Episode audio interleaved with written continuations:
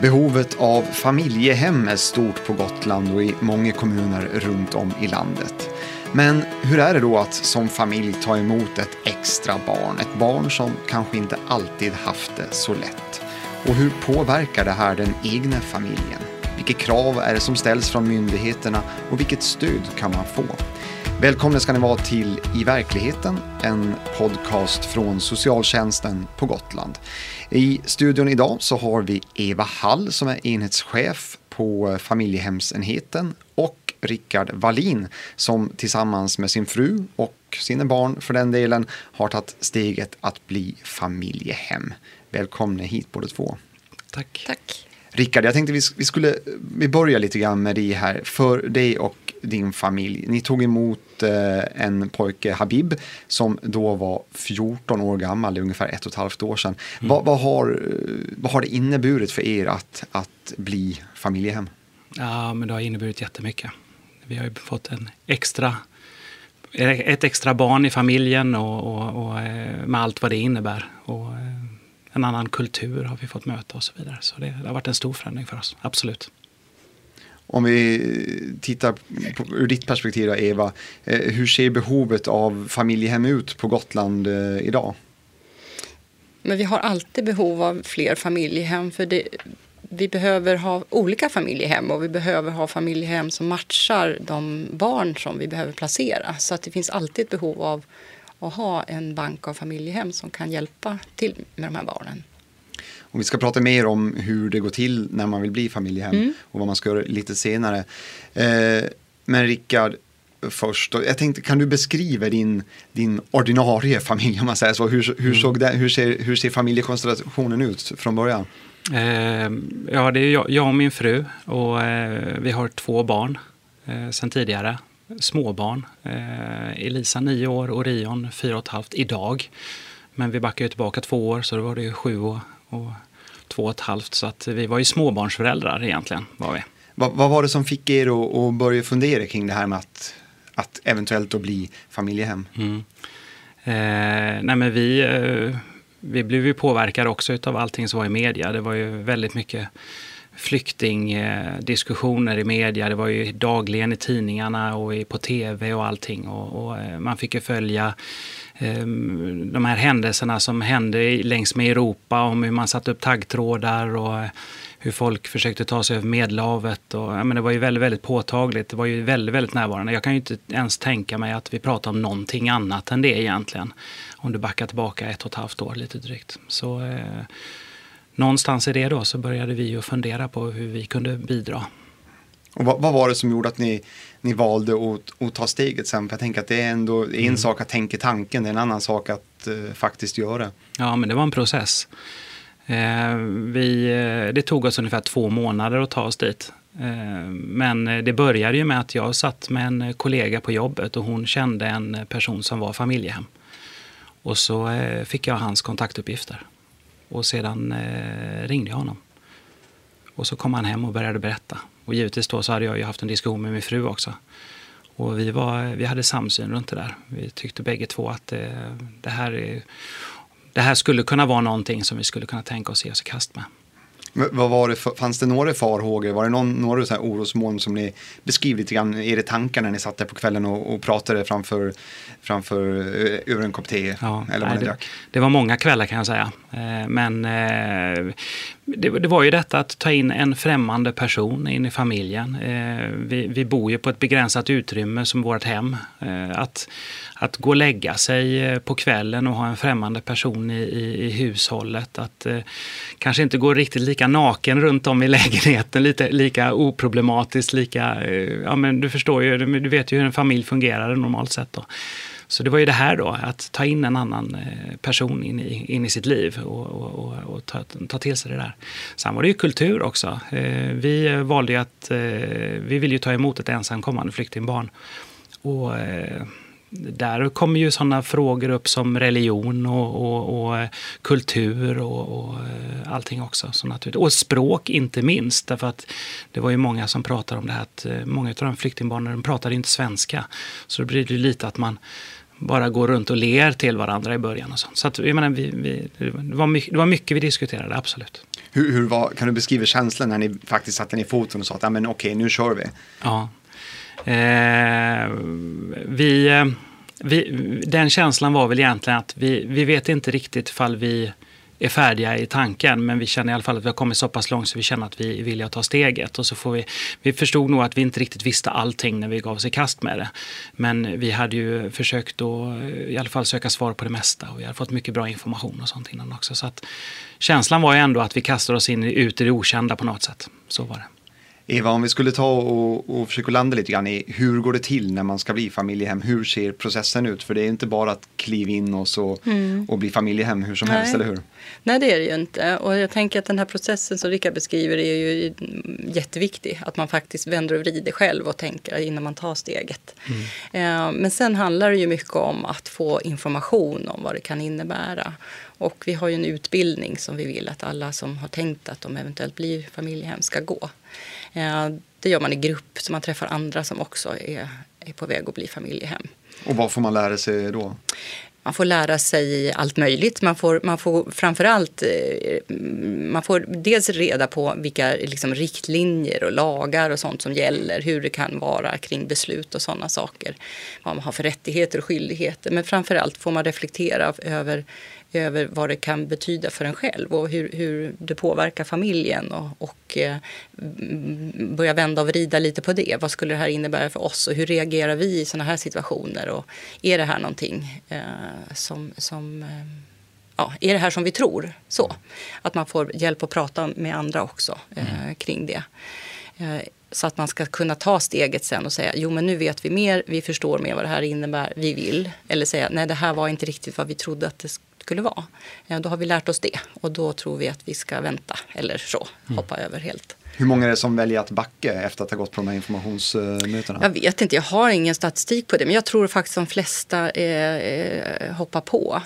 Eh, sen kan de ha fått andra idéer kanske. De trodde kanske att de ville ha ha ett litet barn och så kommer de på att de kanske vill ha ett större barn. Eller, ja, det kan vara sådana saker um, som, som man kan ha fått insikt om. Men de, de allra flesta tror jag har, har har gått vidare så att säga. Och då, då efter det så ska man ju då utredas också för då, då är ju nästa process då, eh, som, som vi ska göra hos oss.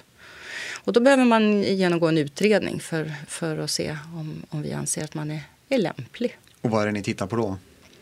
Att det är ju Eh, det, det, är en ganska liksom, gedigen utredning men, men det handlar egentligen inte om så mycket konstiga kriterier utan vi söker vanliga familjer. Vi söker inga liksom, experter eller, eh, på det viset utan det ska vara vanliga trygga familjer eh, som har värderingar som, som eh, är kloka och som har eh, tid och utrymme eh, att ta emot det här barnet och som förstår vad ett uppdrag kan innebära.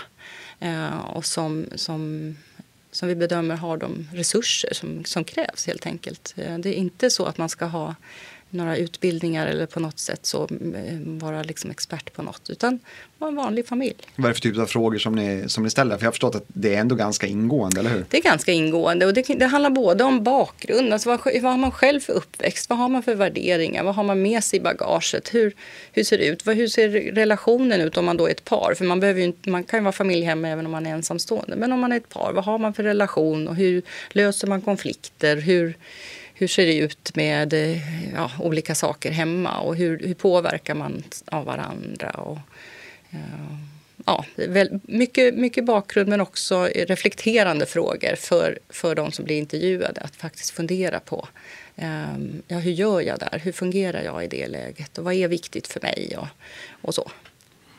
Du lyssnar på eh, I verkligheten, en podcast från socialtjänsten. Vi pratar familjehem och Rickard, ni gick ju igenom den här processen som, som mm. Eva beskriver, alltifrån att gå på informationsmöten till att faktiskt hamna då i, i den här utredningsfasen. Hur upplevde du eh, den delen? Nu var det ju så att vi, vår väg till detta vi gick ju inte spikrakt eh, på grund av den situationen som var just då eh, var ju helt kaotisk. Eh, det kom ju jag, jag tänkte på det du sa i början här, att, att man, man eh, alltså, jag, jag, fick ju intrycket av att socialtjänsten är helt fenomenala på att släcka bränder. För det, det, var, det, det var det de höll på att göra när vi kom in mm. i det.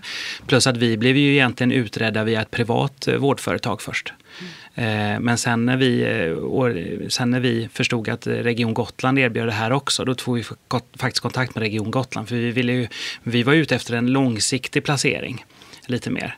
Eh, och det kände vi att, så att när vi kom i kontakt med Region Gotland, då hade vi ett rum som stod i ordning, en säng som var bäddad.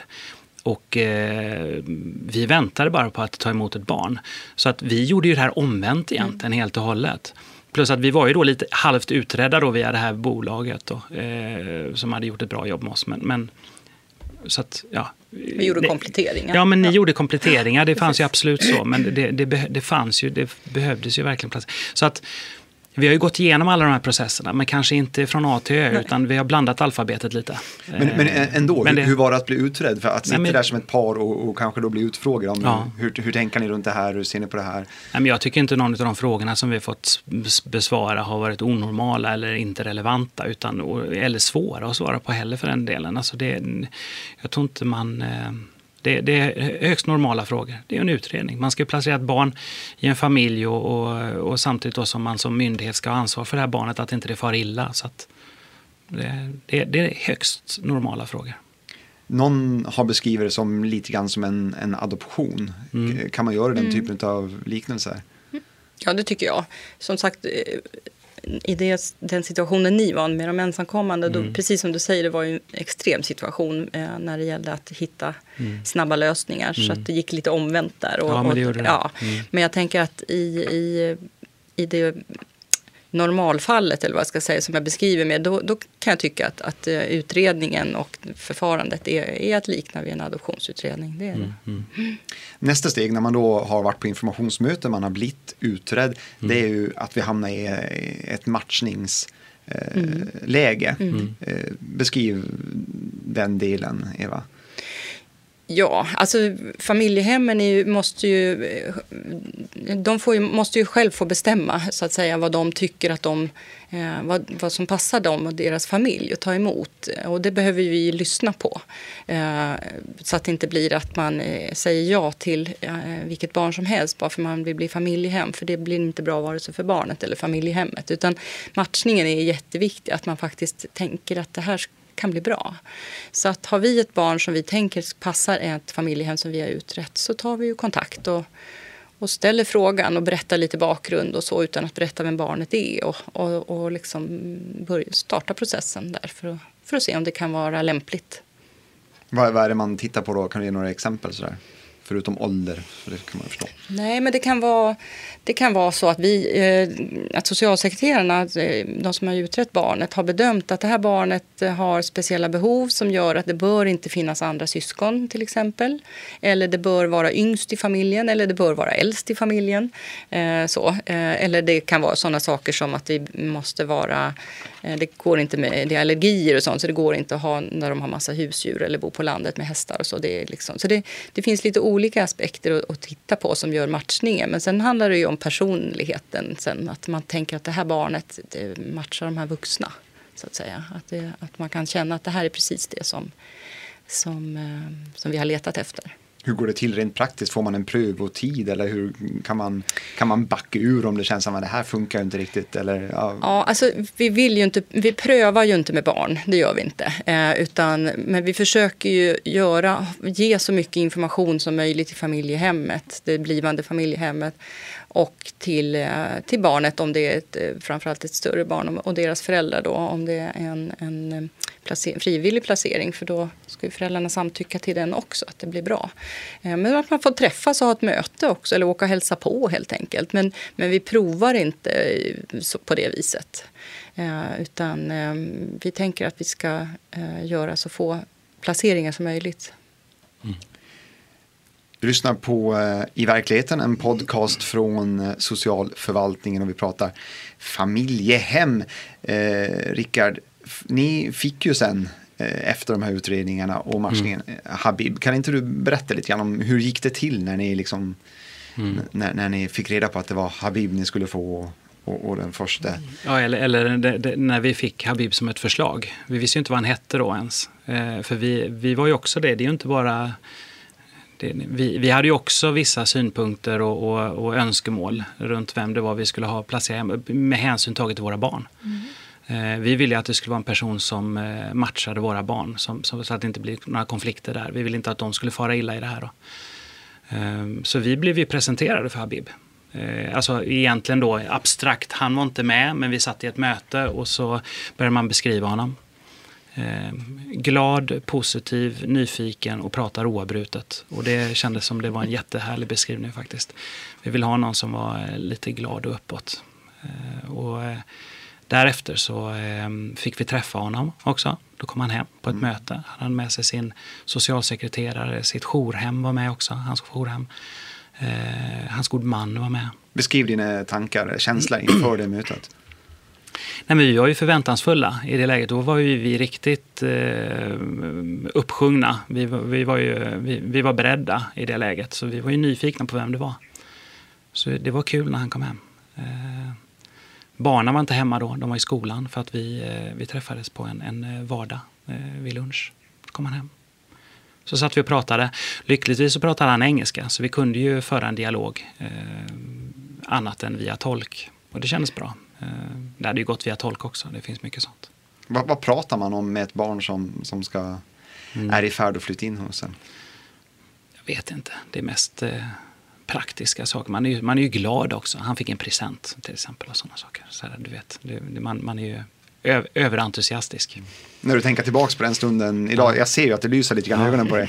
Eh, hur är känslan runt, runt den händelsen? Ja, nej men det, det, det, och det här, ja, vi, var, vi, vi kände ju att vi hade träffat rätt. Det gjorde vi eh, direkt där när han, när han kom. Samtidigt då så är det ju inte samma person som kom in genom dörren den gången som vi har hos oss hemma hos oss idag. Eh, för många av de här eh, flyktingpojkarna som kom hade väldigt mycket stress i sig. Och det var ett jäkla tempo på honom. Var det. Och det märkte man ju.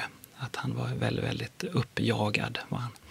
Men nu har han ju landat in och vi har lärt känna varandra och sånt där. Så det, det, vi, var, vi var nöjda redan från början och vi, vi är fortfarande väldigt, väldigt nöjda. Om du skulle beskriva den första tiden, de första tre, fyra månaderna, hur, ja. hur, hur, var det? Eh, krävande. Eh, tog mycket, mycket tid. Eh, det var, vi hade ju förberett oss på att eh, det var en muslim som skulle flytta in hos oss. Han var från Afghanistan. Han hade, han, han hade flytt. Han hade inte någon kontakt med sina föräldrar. Och alla de här sakerna det hade vi, var vi väldigt väl förberedda på. Men vi hade missat att han var tonåring. Och att, eh, att, att det skulle ta tid och att det skulle framförallt ta mer tid med våra egna barn.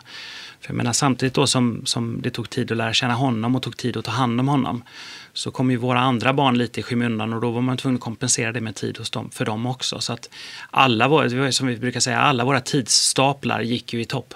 De första tre månaderna, det var väldigt mycket jobb bara. Vad, vad var svårast? Nej, men det var ju, vi, vi eh, han skulle ju på något sätt trimmas in i våra regler. Och, och för att det, det, går ju inte att, det går ju inte att ha någon boende hemma hos sig om inte man själv styr över reglerna som gäller. Jag menar, hemma hos oss gäller våra regler. Eh, och, och eh, vi har med en tonåring att göra i det läget och det, det tar väl lite tid. Eh, så att eh, det, det var det var, det var alla, all, oändliga diskussioner och, och, och, sånt där.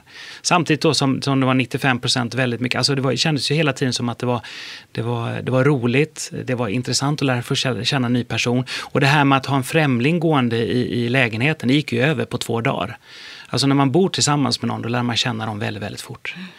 Ehm, så, så det, det var en crash course i det mesta var det faktiskt. Det var, det var, det var en, en krävande tid och en fantastisk tid. Hur reagerar de, era egna barn om man säger så? Vi hade inga krav på våra barn att på något sätt tvingas att komma överens med honom. Vi hade ju ställt frågan till dem två och ett halvt-åringen då, han kanske inte, det, det, svaret, han var ju mer, ja ja visst, så fortsatte han leka med lego. Medan då stora syster var ju mer e, energisk. Hon, hon började berätta om det här i skolan och sånt där. Men så, sen så skiftade det lite då, att när han väl flyttade in så blev hon ju lite frustrerad, vår dotter, för att hon kanske inte förstod allting han sa. Han tog mycket plats, han, han, han pratade oavbrutet. Men vi, höll, vi har aldrig försökt att få ihop dem, eh, vi har aldrig tvingat dem att umgås med varandra på det sättet. Vi gör ju allting tillsammans. Eh, vi har alltid sagt sagt det att jag menar, är vi en familj så är vi en familj. Då gör vi allting tillsammans. Alla, allting som vi gör är Habib välkommen att följa med på. Det har vi varit överens om redan från början. För att annars kommer inte det här fungera. Men Men vi har aldrig liksom sagt att de måste umgås, de måste göra saker och ting med varandra. Vi har undvikit också att använda Habib som barnvakt till exempel, bara för att det inte ska bygga konflikter mellan dem och sådana saker. Men de har ju börjat flyta ihop nu. Eh, man får ju ha respekt för att saker och ting tar tid. De har alltid, de har fungerat bra ihop hela tiden.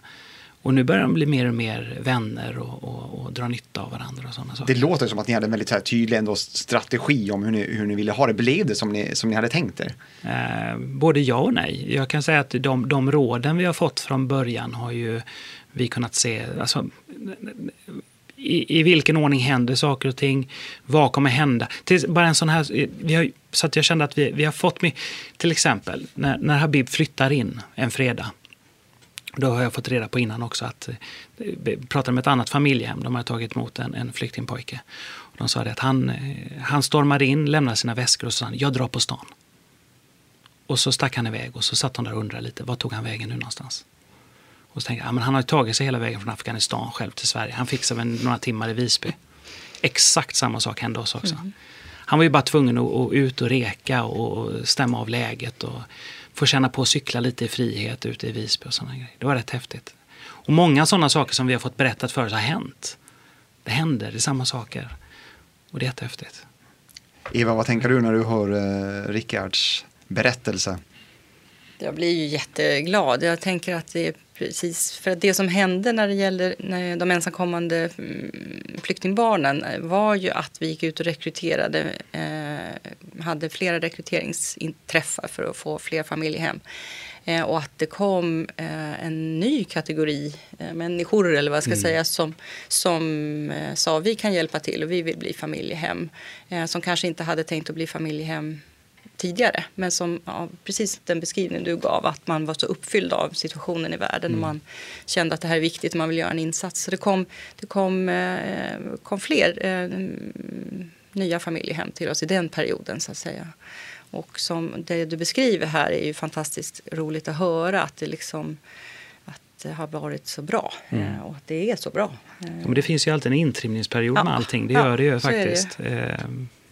Det, så Precis. Mm. Mm. Vi var ju på det tidigare med, med, med, vägen mot att bli familjehem. Men, men, när man väl är det, vad är det för typ av stöd som man kan tänkas få då ifrån, ifrån socialtjänsten? Mm. Vad, vad backar ni upp med? För vi förstår ju också att det kommer ju olika faser även här. Precis. Ja, vi har ju varje familjehem har, ska ha en familjehemssekreterare som sin egen, så att säga, som ett stöd som kommer hem och man har regelbundna träffar. Man kan ringa om det handlar om praktiska saker men också som ska vara till stöd eh, för ibland lite handledning och hjälp kring olika saker. Men, och också att man har eh, har tid att prata och bry sig om och stötta kring eh, relationen i familjehemmet. För precis som, som Rika beskriver så händer det ju saker i familjen.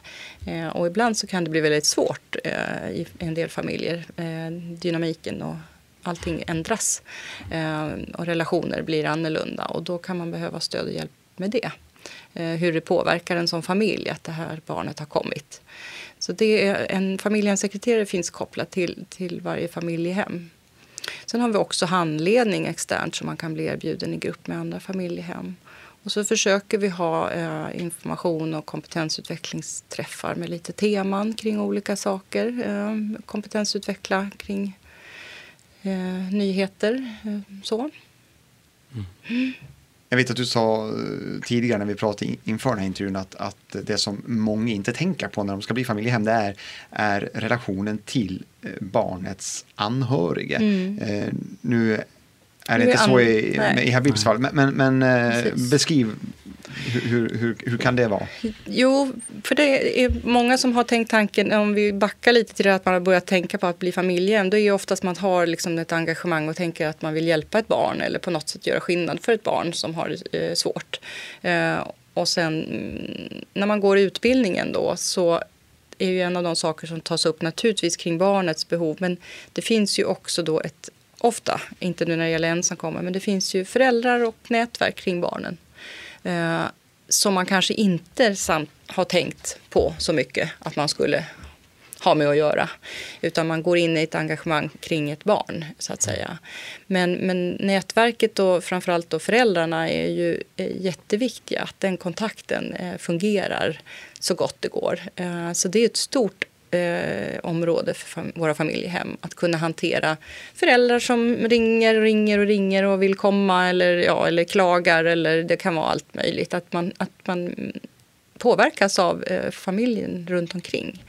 Eh, och många av våra familjehem har ju jättefina samarbeten med biologföräldrarna. De träffas och att det funkar bra. Men det är inte alltid att det är så. Ibland är det väldigt svårt med de relationerna och det kan vara jättetufft för våra familjehem. Och man kan känna att det var inte det här vi ville, vi ville ju bara hjälpa ett barn. Men det ingår ett nätverk till varje barn så att säga, så, som kan se väldigt olika ut. Och det kan vara svårt att veta innan man tar emot placeringen hur det kommer bli. Rickard, hur tänker du kring det stödet som ni har fått under er tid som familjehem? Mm, ja, det, vi har fått jättemycket stöd. Eh, vi, har, vi har haft familjehemssekreterare då, vi har möten kontinuerligt. Vi har haft möte idag till exempel med henne, eh, min fru och jag. Eh, sen också så har vi, sen då, det, det som jag kan tycka är viktigt också, det är ju det nätverket som finns runt barnet. Du pratar om föräldrarna, men det finns en socialsekreterare, mm. ja, det sa du också kanske. Eh, och vi har ju alltid uppmuntrat Habib också till att faktiskt föra en dialog med dem för att de, de är viktiga för hans skull också. Eh, om han känner sig missnöjd med oss. Eh, så vi har ju både, han har ju både en socialsekreterare och det finns en god man. Godmannen är, är, är ju mer av en, en förnuftig vuxen mm. här. Och där har vi, vi satt, I den mån som vi har kontakt med någon så har vi ju kontakt med, med den gode mannen och vi informerar om vad som händer. Jag har berättat att jag sitter här idag till exempel och sådana saker. Sen har vi ju kontakt med skola också.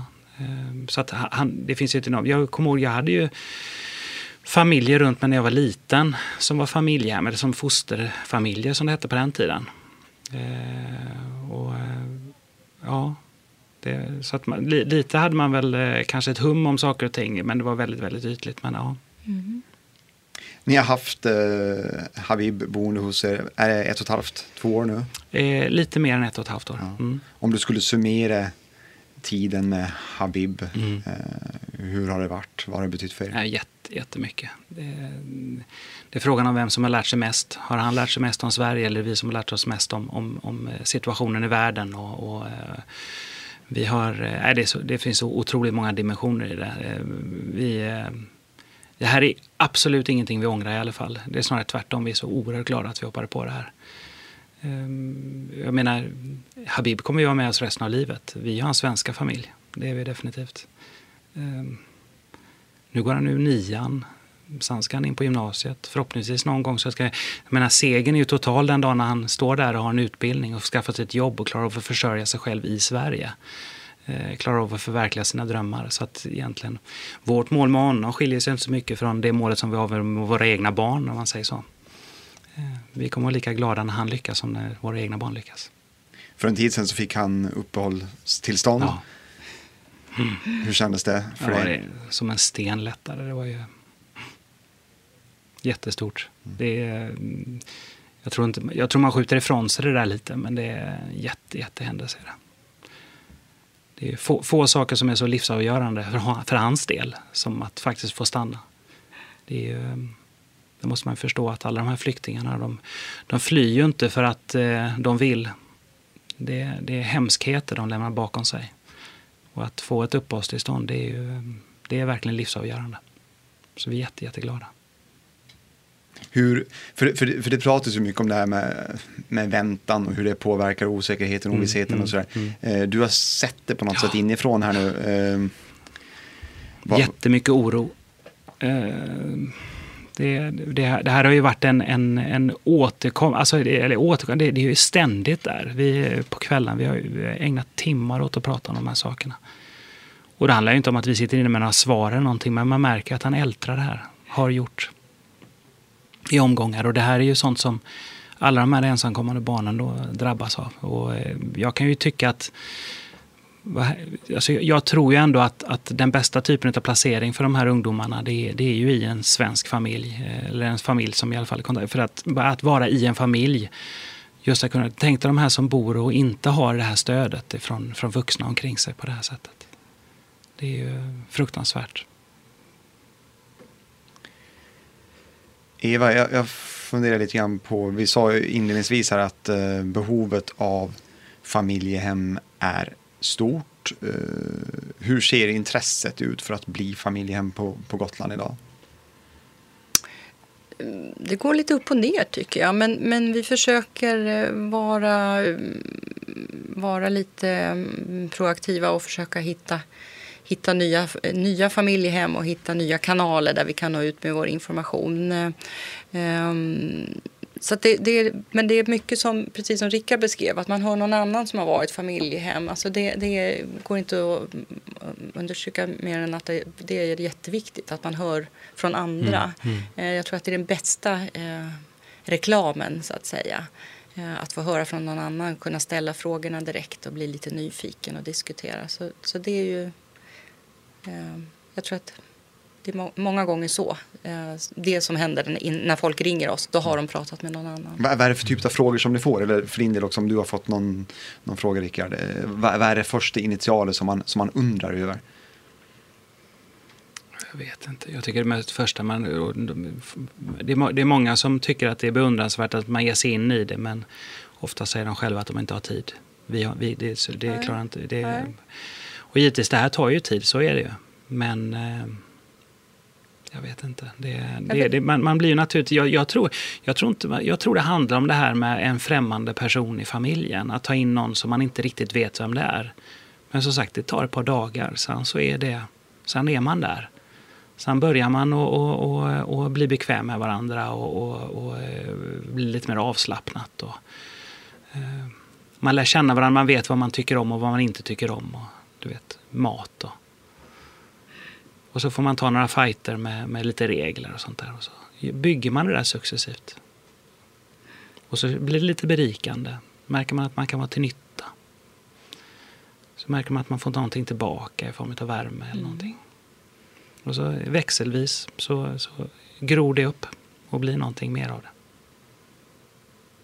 Så jag, det, jag ja. tror att när de ringer till oss och, och frågar så är det ju en del praktiska frågor tror jag vi får väldigt mycket av. Mm. Då har man kanske, eh, men just det där, vad, vad kräver vi? Eh, mm. vad, måste någon alltid vara hemma? Eh, får man någon ersättning? Får man ångra sig? Mm. Eh, lite så, sådana mm. frågor till en början tror jag. Eh, ja. Så man naturligtvis vill veta innan man kan ta ställning till om man vill mm. gå vidare. Eller om vi ska ta och ge svaren nu på en gång, då, fall om det sitter någon och lyssnar på det här programmet och har just de frågorna. ja, just det. Får man ersättning? Ja, det får man. Man får, man får ett arvode för det arbete man gör. Eh, och så får man också en omkostnadsdel som täcker omkostnaderna med mat och, och kläder och, och sådana saker. Så det får man. Får man ångra sig? Ja, alltså det vill vi ju inte. Det vill vi verkligen undvika, att man ångrar sig. Det är därför utredningen är så viktig, att man verkligen förstår vad man ger sig in i. Sen händer det ju förstås ibland att det händer saker i familjehem som gör att man säger att det här går inte längre eller så. Eh, så att, så är det ju. Och sen också att man förstår skillnaden, tänker jag, på på att vara familjehem och att adoptera. För det tänker, en del som vill adoptera småbarn tänker att de kan göra, eller bli familjehem för småbarn. Ska jag, säga. Mm. jag tänker att det är nästan som en adoption. Men att man behöver förstå skillnaden på att här finns det föräldrar och ett, det finns alltid när man gör en placering eh, ett, ett arbete som vi gör för att lösa det så att barnen kan komma hem. Det är liksom, sen kan det vara så ibland att det inte funkar och då behöver barnet få bo kvar förstås. Men vi kan aldrig garantera hur länge barnet ska stanna. Och det måste man också kunna leva med. Det är inte lätt. Och speciellt inte om man har barn hemma mm. Heller att kunna beskriva det för, för barnen. Vi ska ta emot barn här men vi vet inte hur länge det ska stanna. Mm.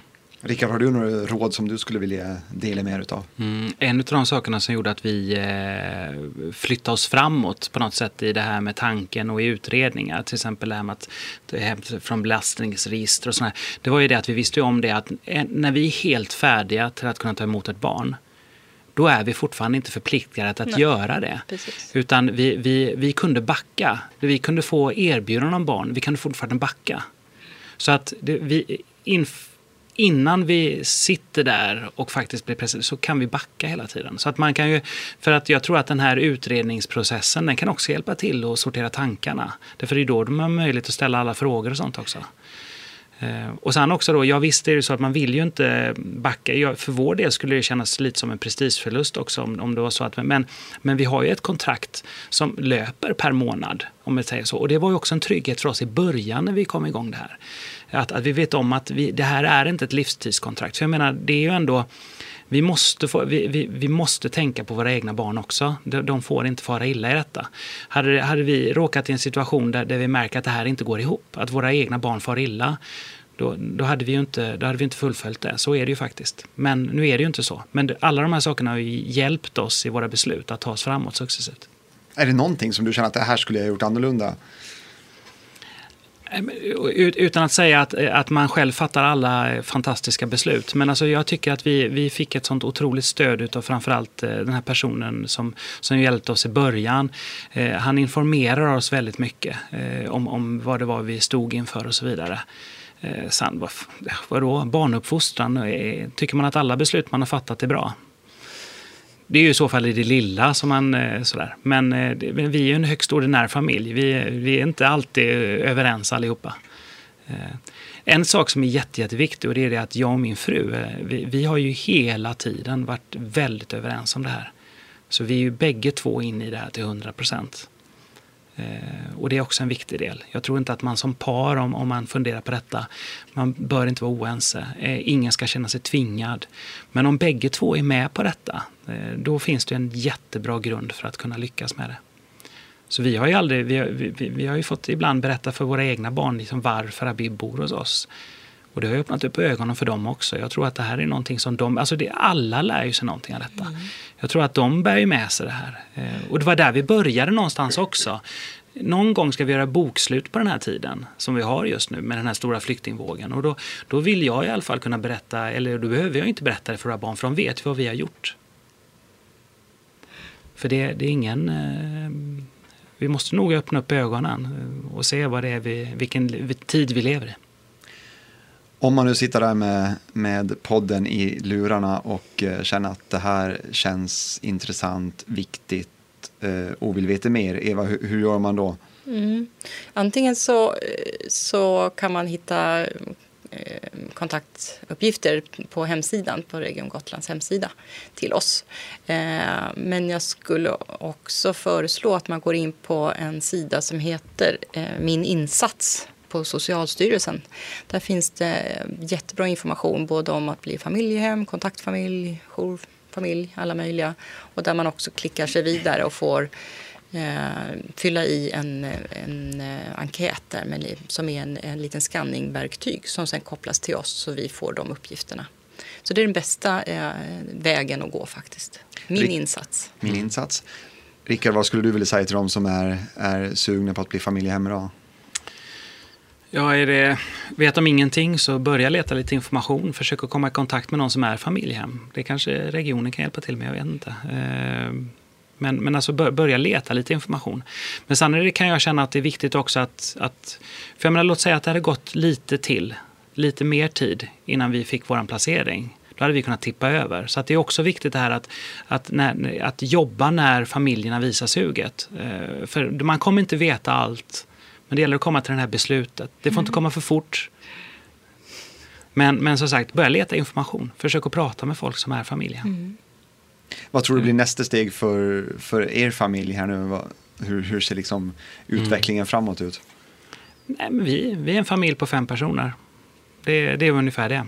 Och hur det ser ut framåt, det får vi se. Vi hoppas att Habib ska få kontakt med sin familj. Eh, vi hoppas att eh, att han ska börja i skolan. Vi hoppas att alla våra barn ska, ska lyckas, vara lyckliga och, och, och kunna ta sig framåt i livet. Och så småningom stå på egna ben och allt det här. Så att vi, menar, vi, det är en vardag som tragglar på för oss. Det är ju inte något annat än så egentligen. Då säger jag tack till er båda. Tack Eva Hall, tack eh, Rickard Wallin. Du har lyssnat på I verkligheten, en podcast från socialförvaltningen på Gotland. Och du hittar alla våra program på gotland.se i verkligheten eller på nätet där poddar finns.